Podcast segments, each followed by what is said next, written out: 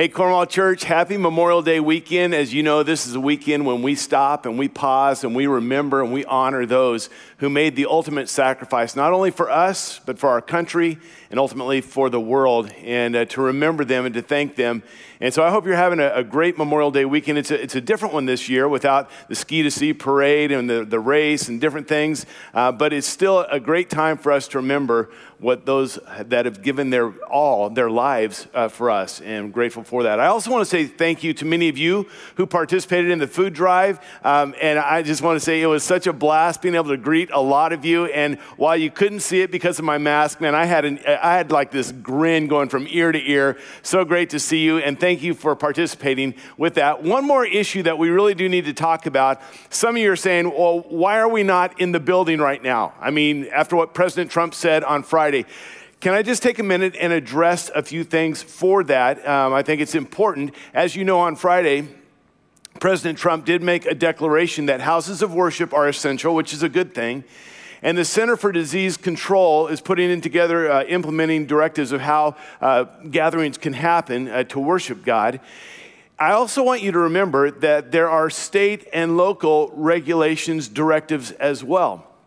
And we have a reopening task force that has been working feverishly and laboring and grateful for them, pray for them, as they are putting together all the details and all the different intricacies of us coming back together so that we can have a sanitized and a safe environment where there's the proper physical distancing. And we're going to err on the side of safety first.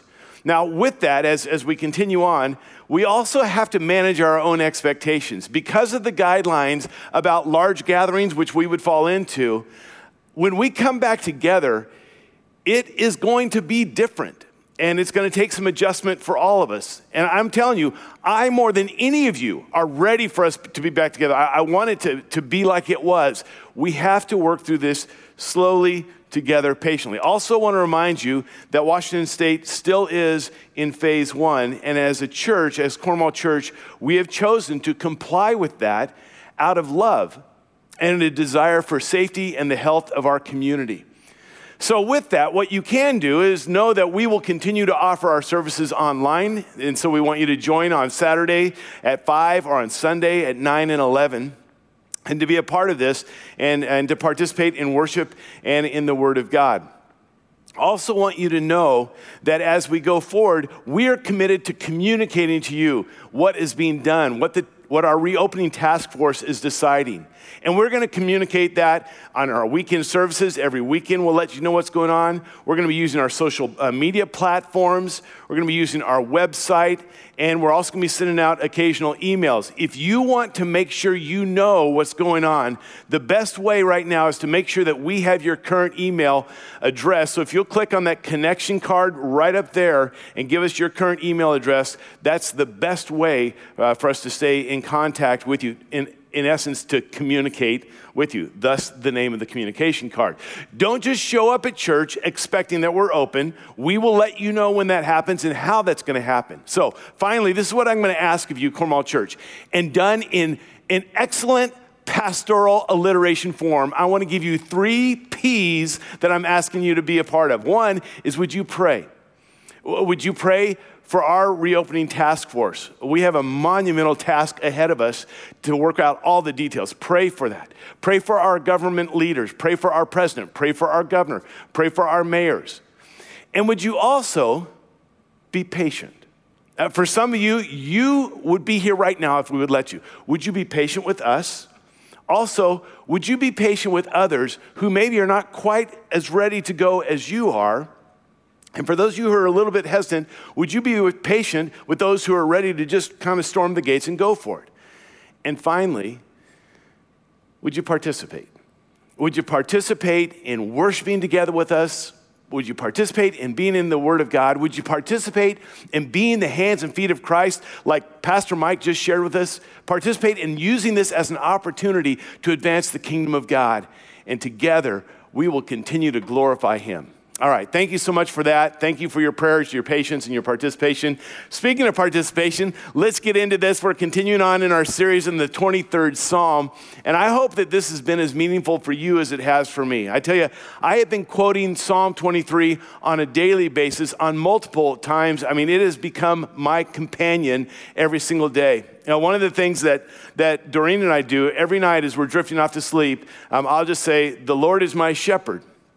And then she responds with a second, I shall not want. And then I'll say, he makes me lie down. And we just kind of toggle back and forth, volley back and forth. And this is the last thing that we say to one another as we drift off to sleep.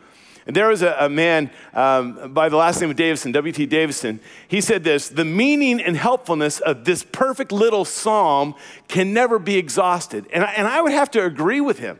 While we have been going verse by verse, it feels to me like we're just screaming through this. There's so much stuff that we haven't been able to cover. Last week I mentioned I could have spent 4 weeks on last week's verse, and the same would go for today as we look at this final verse out of Psalm 23, verse 6.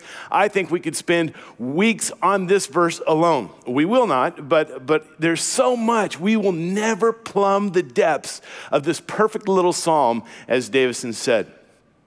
Now, so often this psalm is read for people in their final moments on their deathbed, and it brings great comfort.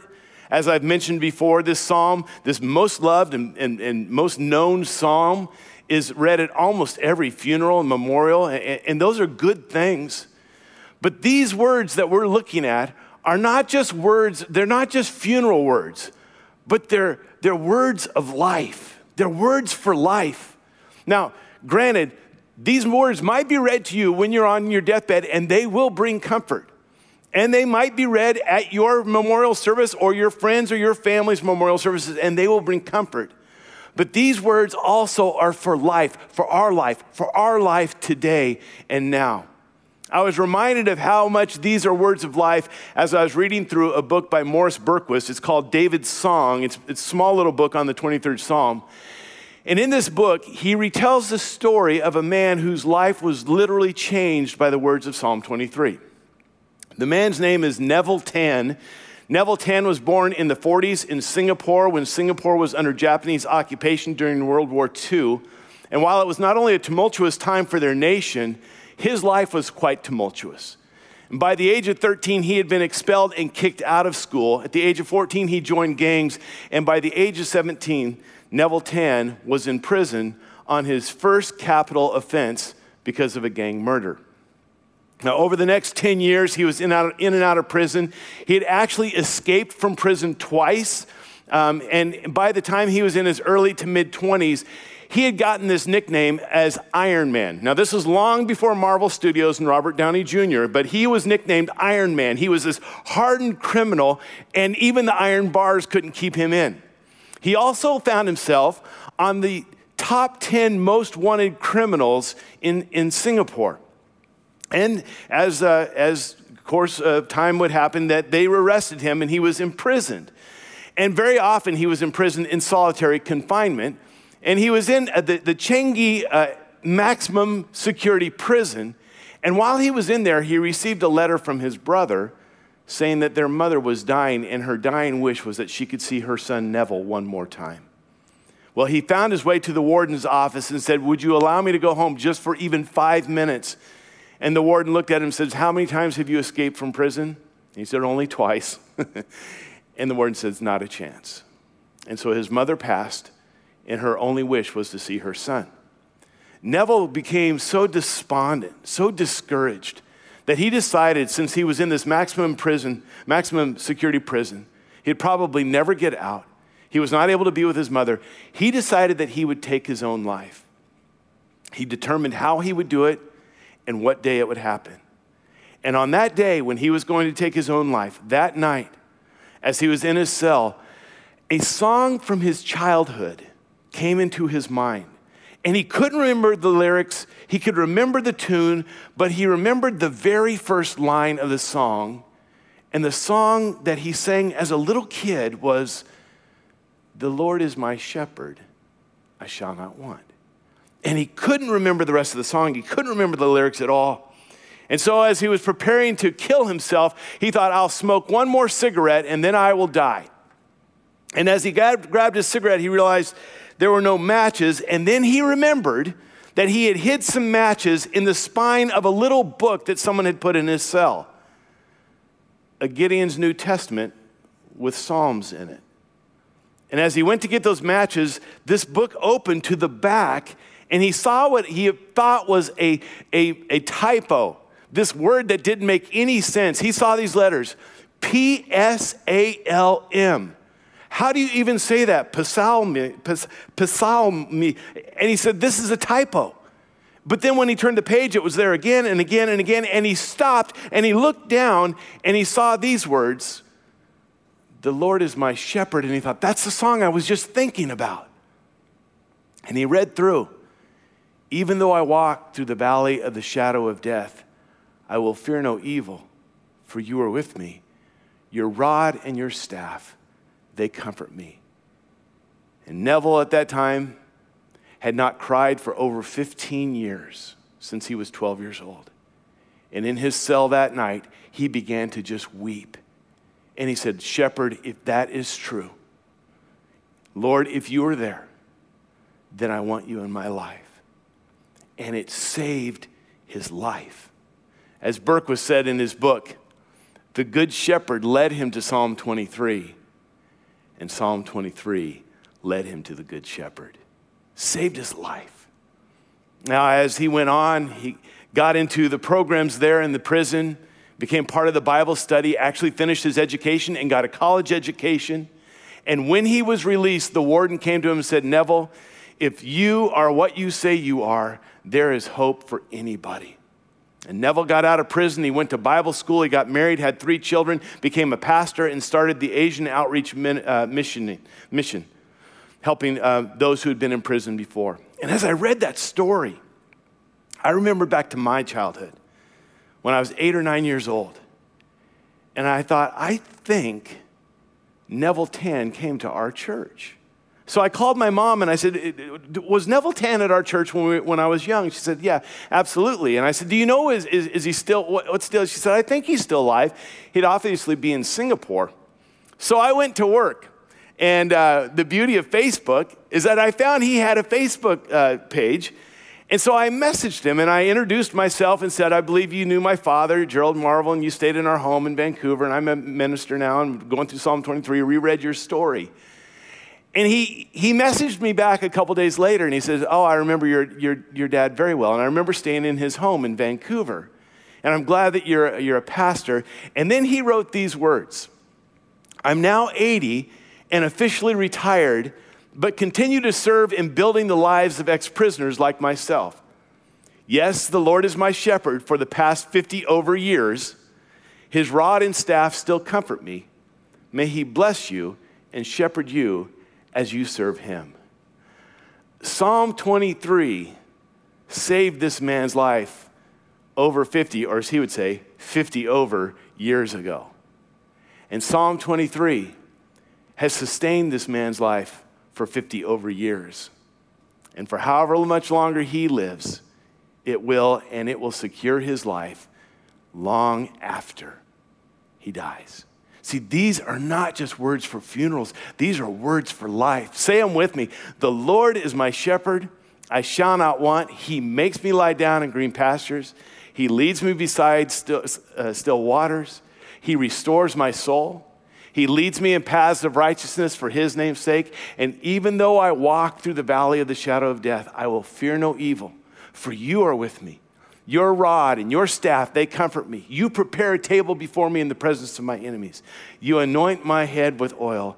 My cup overflows. And that's where we left off last week. And this is where we pick up this week in verse 6, the final verse, where he says, surely goodness and mercy shall follow me all the days of my life, and I shall dwell in the house of the Lord forever. What an incredible way he finishes off this little psalm. Now, I've mentioned this a couple times in the series, that I think that he was well along in years when he wrote this. We don't know this for sure, but as I think about it, as I've lived with these words, I don't think these are words that came from a 13, 14, 15-year-old shepherd boy.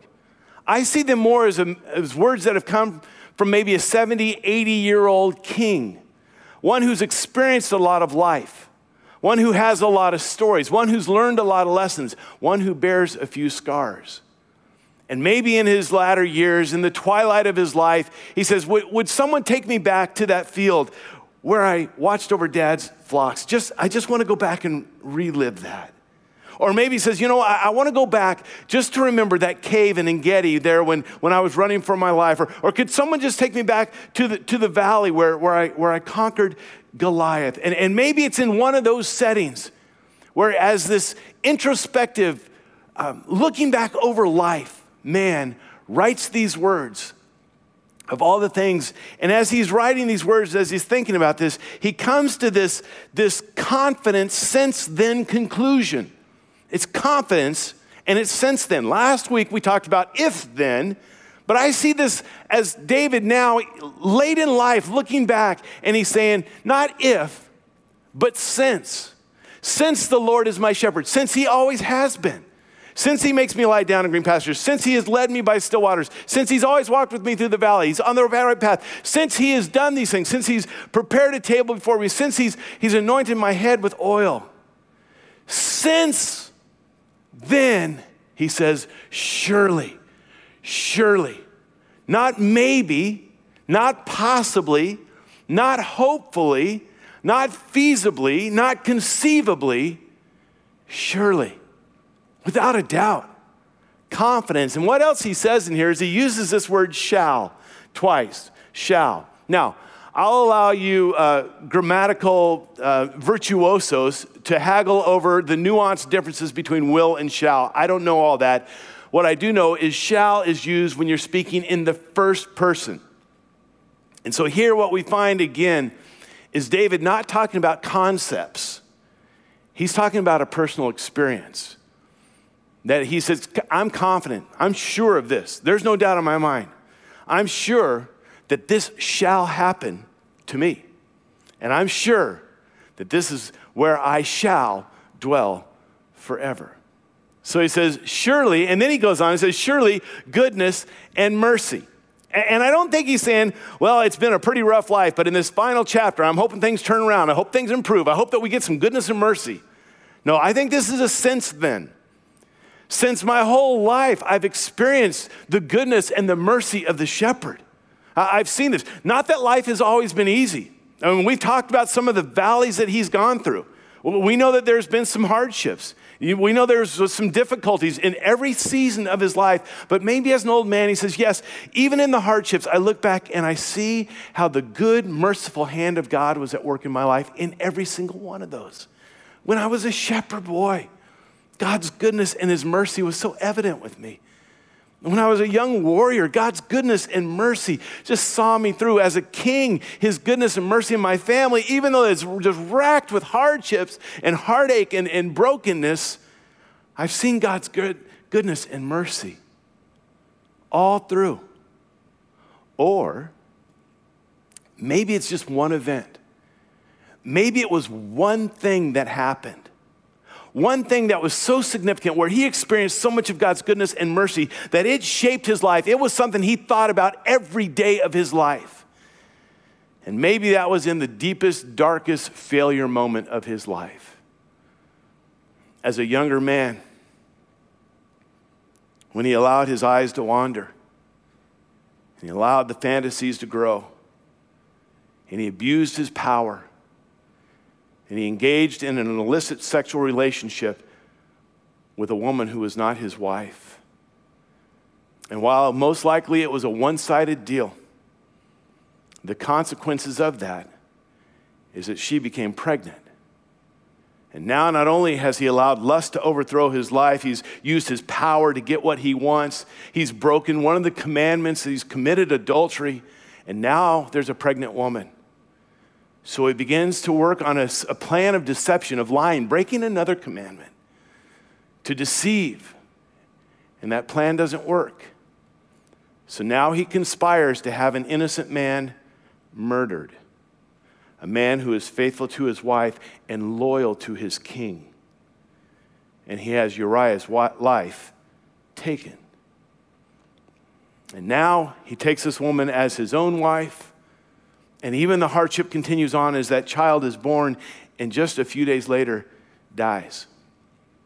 And David thinks he's covered all of his bases until Nathan the prophet comes to him and points out exactly what he's done. And at that point, David is broken, filled with shame, filled with guilt, remorse, self-loathing. He cannot believe it. And in this low, low moment, because of his own choices, his own decisions, his own life, he pins those incredible words in Psalm 51. And they start this way. Have mercy on me, O God, according to your unfailing love. According to your great compassion, would you blot out my transgressions? Would you wash away my iniquities? Would you cleanse me from my sin? For I know my transgressions. My sins are always before me. Against you and you only have I sinned and done what is evil in your sight. And so you're proved right when you speak, and you're justified when you judge. Surely I've been a sinner from birth, sinful from the time my mother conceived me. And surely you desire truth in the inner parts, and you teach me wisdom in the inmost place. Cleanse me with hyssop, and I will be clean. Wash me, and I'll be whiter than snow. Hide your face from my sin and blot out my iniquity. Create in me a pure heart and restore. Create in me this pure heart, oh God. And Lord, restore to me the joy of my salvation. Let me hear joy and gladness. Let the bones that you have crushed rejoice. Restore to me the joy of my salvation. Do not cast me away from your presence, and do not take your Holy Spirit from me. Grant me with a spirit to sustain me. In that lowest moment, he cries out, God, have mercy on me. And God was unbelievably good and merciful to him. And maybe because of that moment and that goodness and that mercy, he was never, ever the same. And he would say, surely goodness and mercy, goodness and mercy that I've received since, well then. And maybe he quotes the other Psalms where it says in Psalm 89, I will sing of the mercies of the Lord forever. Or Psalm 136, Lord, you are good and your mercies endure forever.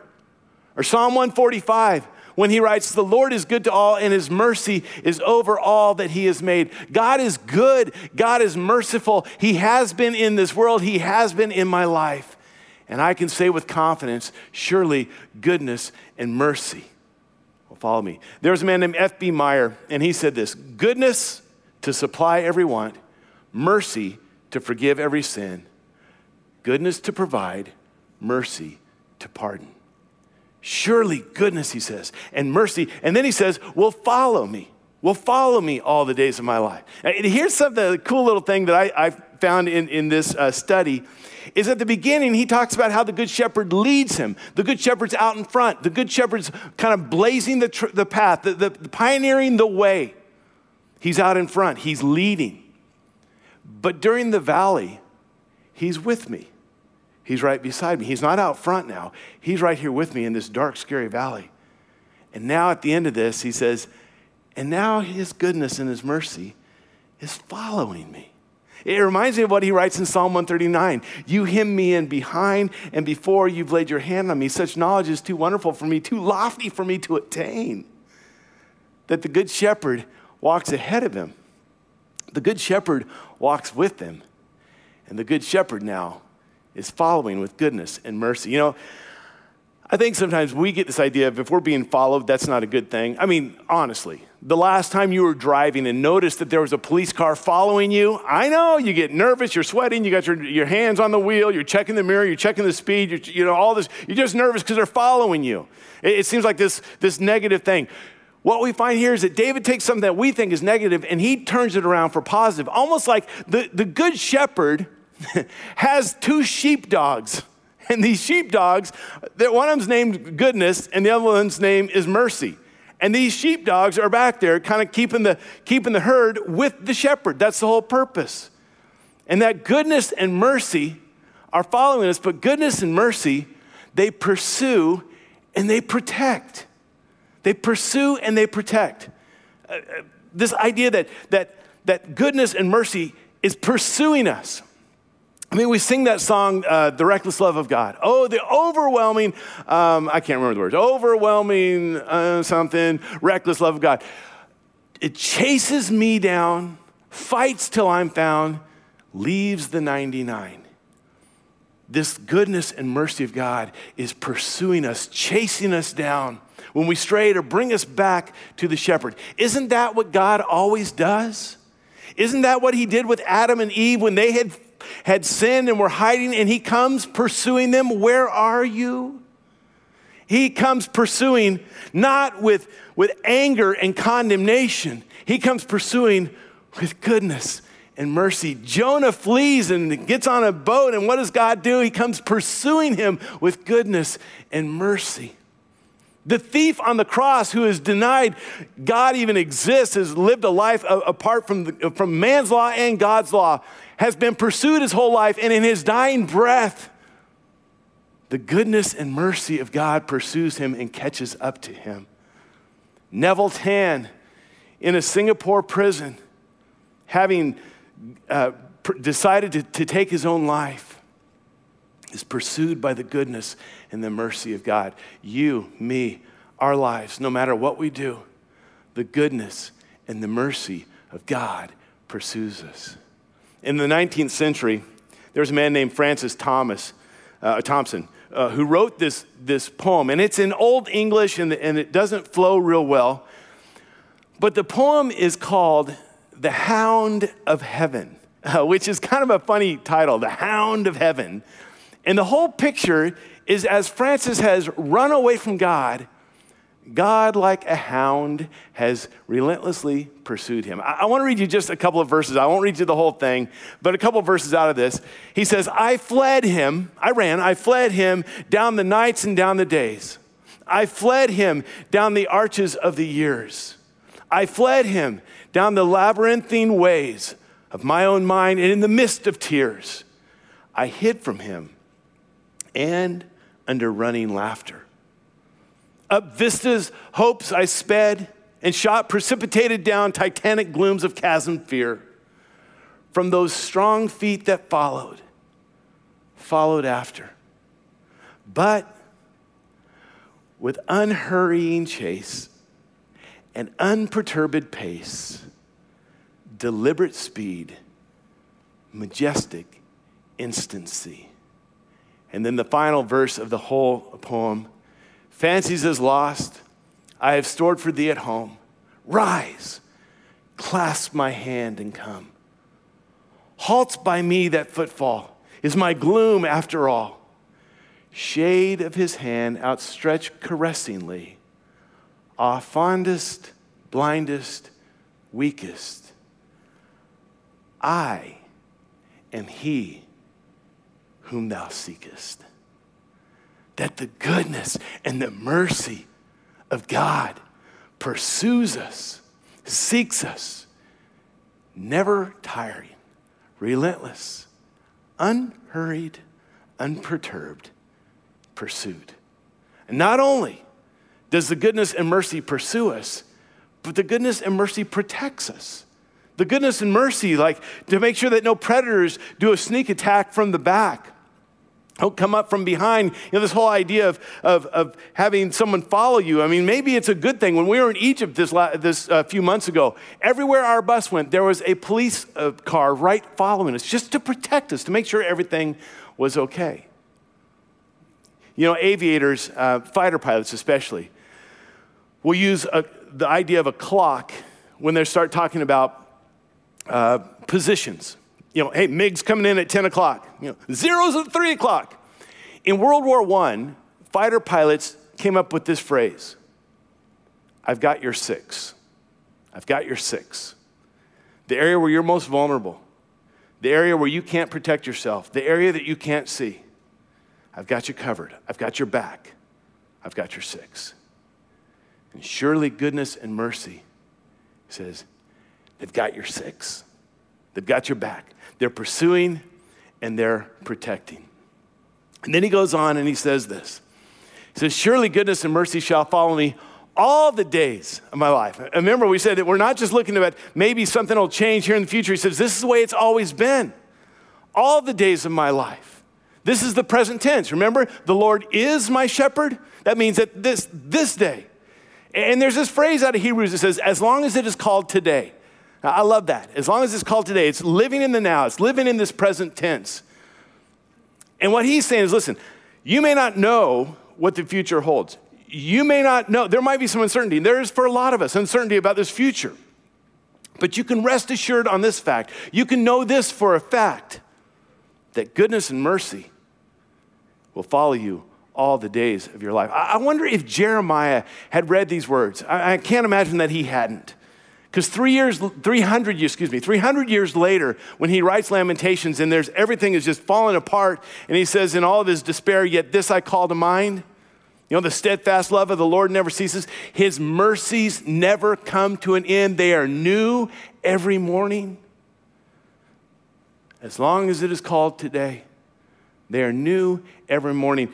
A couple of years ago, there was a movie that came out. It didn't do very well at the box office. It was called, I think it was called Christopher Robin. It was when Christopher Robin grows up and he goes back to the 100-acre wood. In that movie, Winnie the Pooh asks this question, what day is today? Or what day is it, he says. And the response is, Pooh, it's today. He says, my favorite day. And David has come along to say, no matter what's going on in my life, I know that on this day, goodness, I am sure of it, goodness and mercy will follow me. It always has. It always will. And as long as it's called today and the goodness and the mercy are following me, then he says, it is the best day ever. This is the best day ever because the shepherd is with me and his goodness and his mercy is following me. Best day ever. And then he says, and, as if that weren't enough, he looks back over all that's happened, the Lord being shepherd, the green pastures, the still waters, the right paths, the darkness, you know, the companionship in the valley, and the table, and the oil, and the rod and the staff. He says, and, bonus. He's like this TV commercial, but wait, there's more, as if that weren't enough. This is the bonus, he says, on top of all that. He says, and I will dwell in the house of the Lord forever. I shall dwell in the house of the Lord forever. When he talks about this, this is a fulfillment of a deep longing for him. If you're familiar with the life of David, toward the end of his life, he really wanted to build a temple for God. And God says, you're not the one to do that. Your son can. And David says, well, I so want this to happen. I'll raise all the money to make sure it does happen. And he goes into this capital campaign and he raises all these millions of dollars so that his son Solomon can build the temple. But it was his desire. And not only that, but we read in Psalm 27 about this desire. One thing I ask of the Lord, and this is what I seek, that I may dwell in the house of the Lord all the days of my life, to gaze upon the beauty of the Lord and to seek him in his temple. That's what I want. You know, I thought this was interesting. Solomon, when asked, what is the one thing you want? He said, wisdom, and God blessed him with it. David says, here's the one thing I want, just to dwell in the presence of my shepherd, my Lord, my King, gaze at his beauty, to seek the one who sought me out, who pursued me, who has followed me with grace and mercy. And maybe David agrees with what the sons of Korah had written. This psalm where they have written, "How lovely is your dwelling place, O Lord Almighty. My soul yearns, even faints for the courts of the Lord. My heart and my flesh cry out for the living God." And then look at this. "Even the sparrow has found a home, and the swallow a nest for herself, where she may have her young, a place near your altar, O Lord. Almighty, my King and my God, blessed are those who dwell in your house. They are ever praising you." Say, listen, even the birds that are nesting in the rafters, we think they're a nuisance. Maybe it's not just because that's a cool place to nest. Maybe because they want to be close to the Lord. Maybe they want to dwell in the house of the Lord. Maybe they want to be close to the altar of God. And then in verse 10, it says, "Better is one day in your courts than 1,000 elsewhere. I would rather be a doorkeeper in the house of my God than dwell in the tents of the wicked." And they said, listen, just one. Just give me one day. And I don't care. Put me on security duty. I'll just stand at a door. I'll just watch. Just let me do that.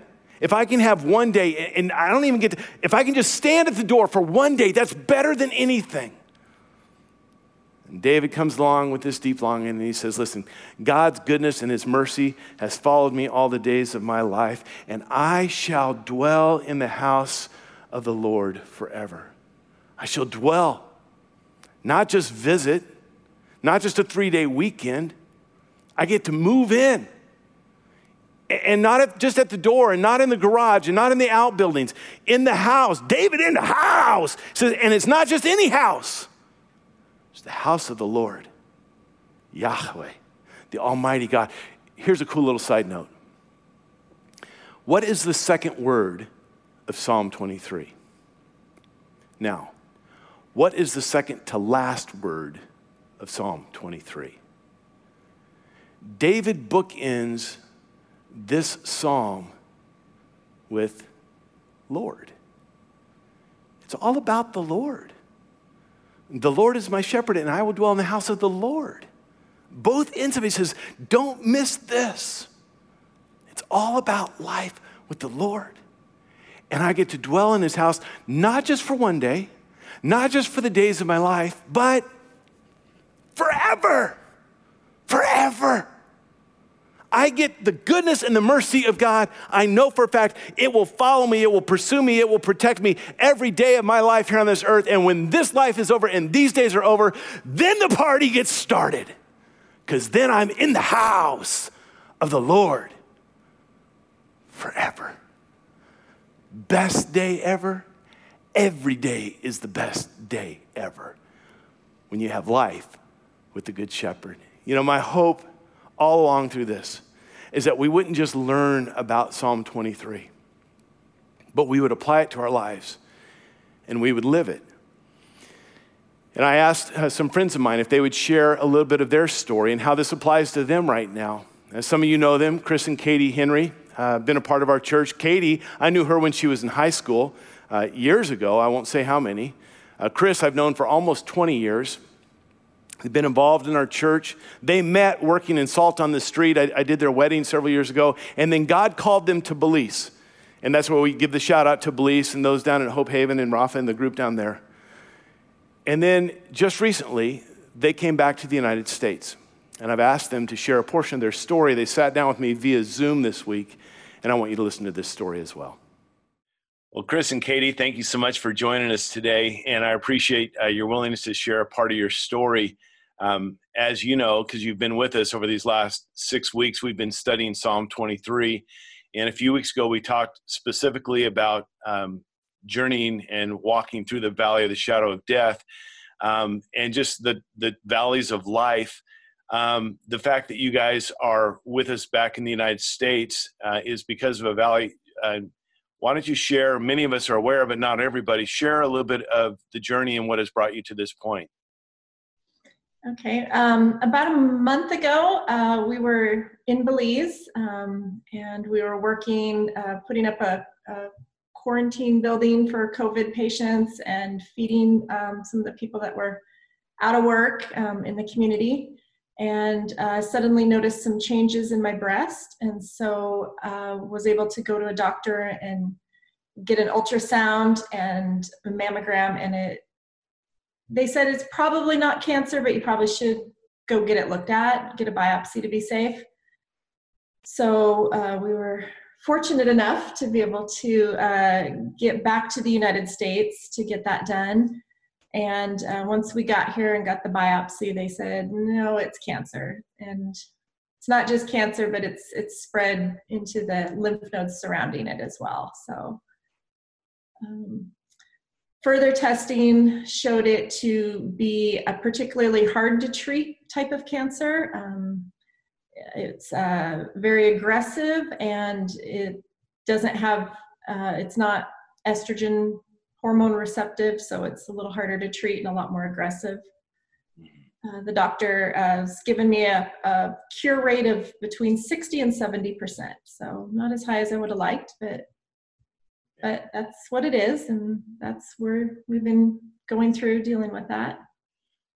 Yeah, and so you've started this week, you've started the treatment. What does that look like over the next weeks, months, year? So I've got 8 weeks of a really harsh chemo combination, followed by 12 more weeks of a slightly less harsh combo of chemo meds, and then surgery will be a double mastectomy, followed by radiation, and then hopefully reconstruction at that point. So. Wow. So the next year is gonna be a bit of a journey for us, but we're just taking it one day at a time and just keeping our focus on what's really important. Yeah. And I want to pause right now and just say, Cornwall Church, many of you have been praying for Chris and Katie. I would ask that you would continue because it is going to be quite a journey. I'm going to shift gears a little bit. We just got done looking at this final verse in Psalm 23 where David concludes and he says, you know, surely goodness and mercy will follow me all the days of my life, and I will dwell in the house of the Lord forever. He has kind of this double perspective. One is of his life on his days here on this earth, and the eternal perspective of after his days on this earth are over. And a week or two ago when we were talking, you guys shared some of your perspective, and it was such an encouragement to me. Would you share that with us? Well, sure. You know, for me, you know, I keep being asked, well, you know, what's this, or, you know, how are you feeling about that? How are you really doing or whatnot? And the reality is we haven't had a freak out moment. We haven't had a, oh my goodness, you know, she's going to die. There's this, there's that. But well, last time I checked, Bob, nobody gets out of this world alive, right? So we're all going to die. And it's just at some point, you know, when is that? And when you're talking about somebody as young and as active and just so full of life as Katie, when you think about the potential that might happen sooner than you'd like, then people are like, oh my goodness, right? So the reality for me is as though whether I have months with her or decades with her, the result is the same. She wins. You know, she wins. And we're very competitive. We're very competitive in that aspect, you know. And I told her, I said, and that, you know, the eternal perspective is she wins. But when she talks about being competitive, is that, you know, when we play cards, anything like that, it's like, who's going to win? I'm older, I'm fatter, I'm out of shape. And, you know, it's always been kind of assumed that, you know, she's going to marry me instead of the other way around. So she doesn't get to win. I told her she doesn't get to win this one. But the eternal perspective in that, Bob, is if you truly embrace the gospel message, if you truly embrace that this life is temporary, this life is just